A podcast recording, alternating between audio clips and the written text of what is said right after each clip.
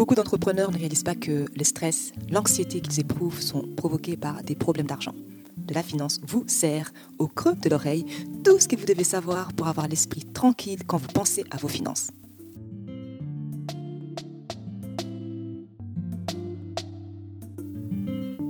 Hello tout le monde, bienvenue sur les podcasts de la finance mais pas que. Nous aidons celles et ceux qui ont l'esprit d'entreprendre à se libérer du stress provoqué par l'argent et à bâtir de la richesse. Je suis Solange Baboy, consultante financière spécialisée en gestion d'argent. Aujourd'hui, on va se pencher sur une question super intéressante, super importante. Comment gérer le stress financier ? Tes mains sont moites. Ça fait depuis des semaines que tu ne dors pas profondément. Ton estomac est noué. Tu souffres peut-être d'un petit quelque chose appelé stress financier. Mais ne t'inquiète pas, tu n'es pas le seul. Plus de 400 milliards d'euros, c'est les montants qui dorment tranquillement sur les comptes d'épargne des familles belges, selon la Banque nationale de Belgique. À première vue, on pourrait penser que c'est plutôt pas mal. Pourtant, beaucoup des Belges se font du souci en ce qui concerne l'argent.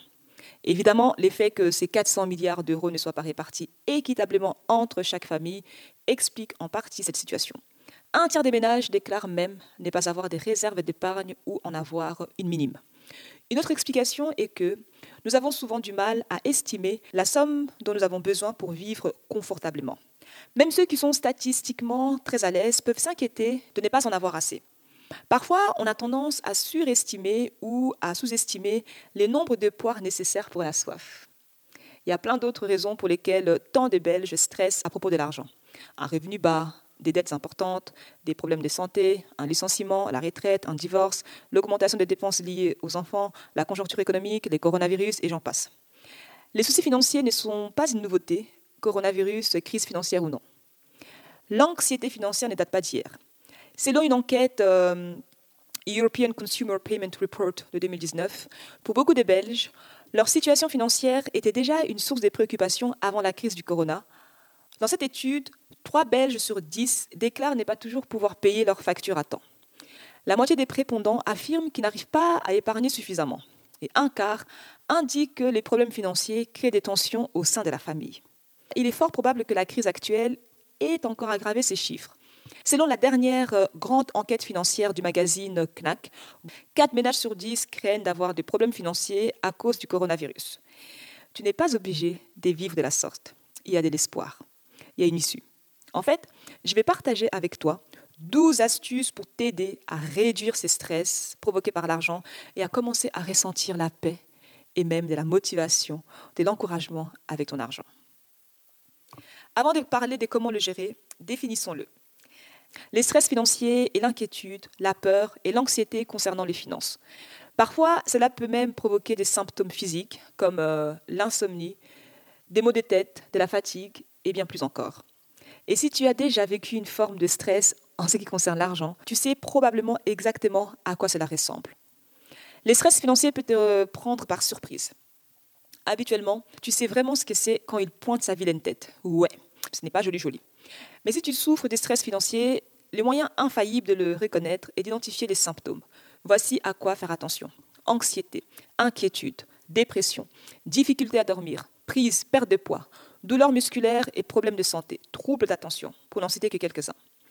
Les stress financiers pèsent également sur les mariages. Une étude qui a été faite aux États-Unis montre en fait que l'argent est les problèmes numéro 1 que rencontrent les couples mariés. Et 41% des couples qui ont une dette de consommation disent qu'ils se disputent à propos de l'argent. Et c'est leur plus grande cause de dispute. Écoute, les stress financiers ne doivent pas prendre le dessus sur ta vie ou ton mariage. Il est temps de changer ta mentalité sur l'argent. Mais comment ? Comment faire pour gérer les stress financiers ? Comment peux-tu en découdre avec les stress financiers et commencer à te sentir en paix avec l'argent ?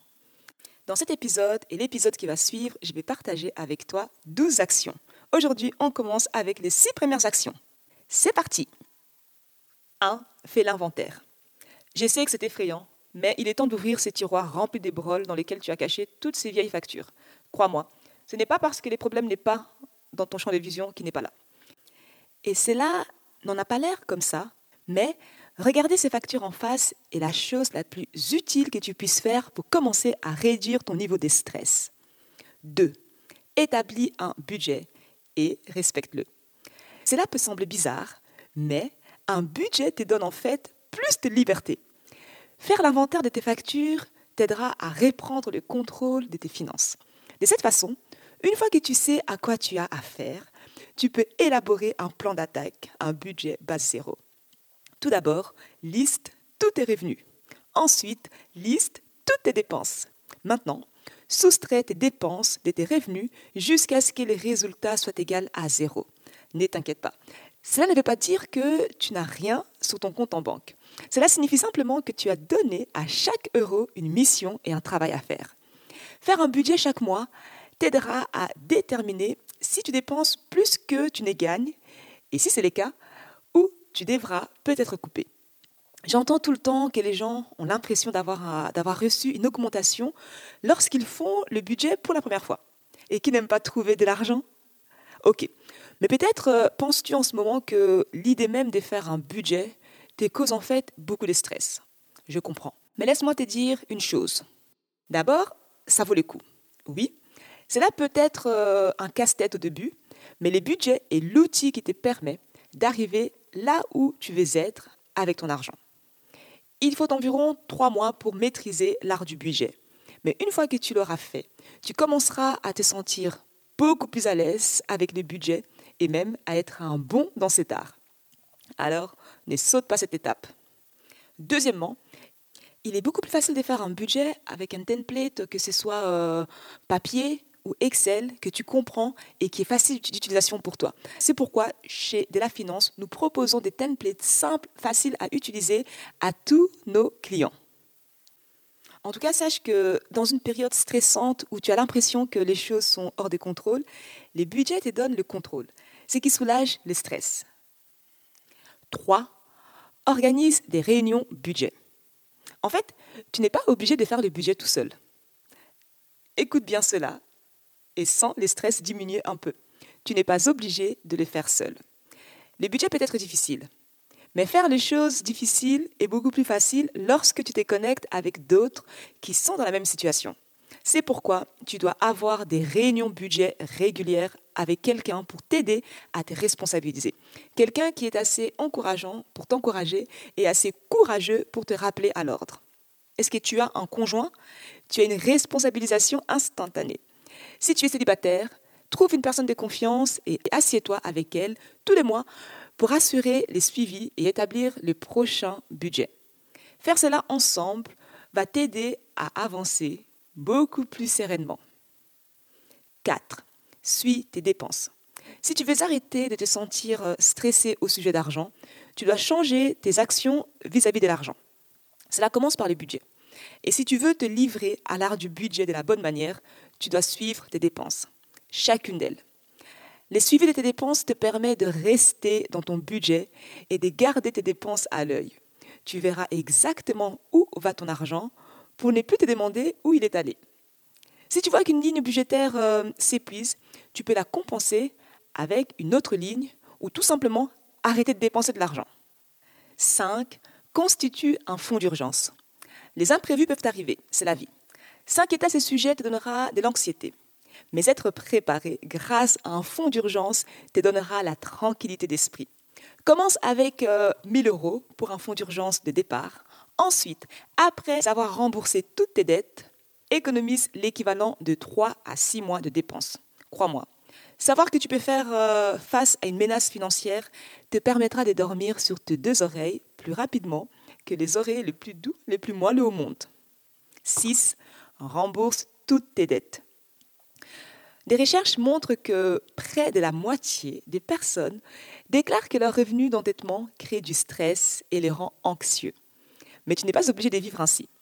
Imagine ce que serait ta vie si tu n'avais pas à continuer à donner ton salaire au crédit bancaire, aux cartes de crédit, aux dettes médicales, aux vacances et plus encore.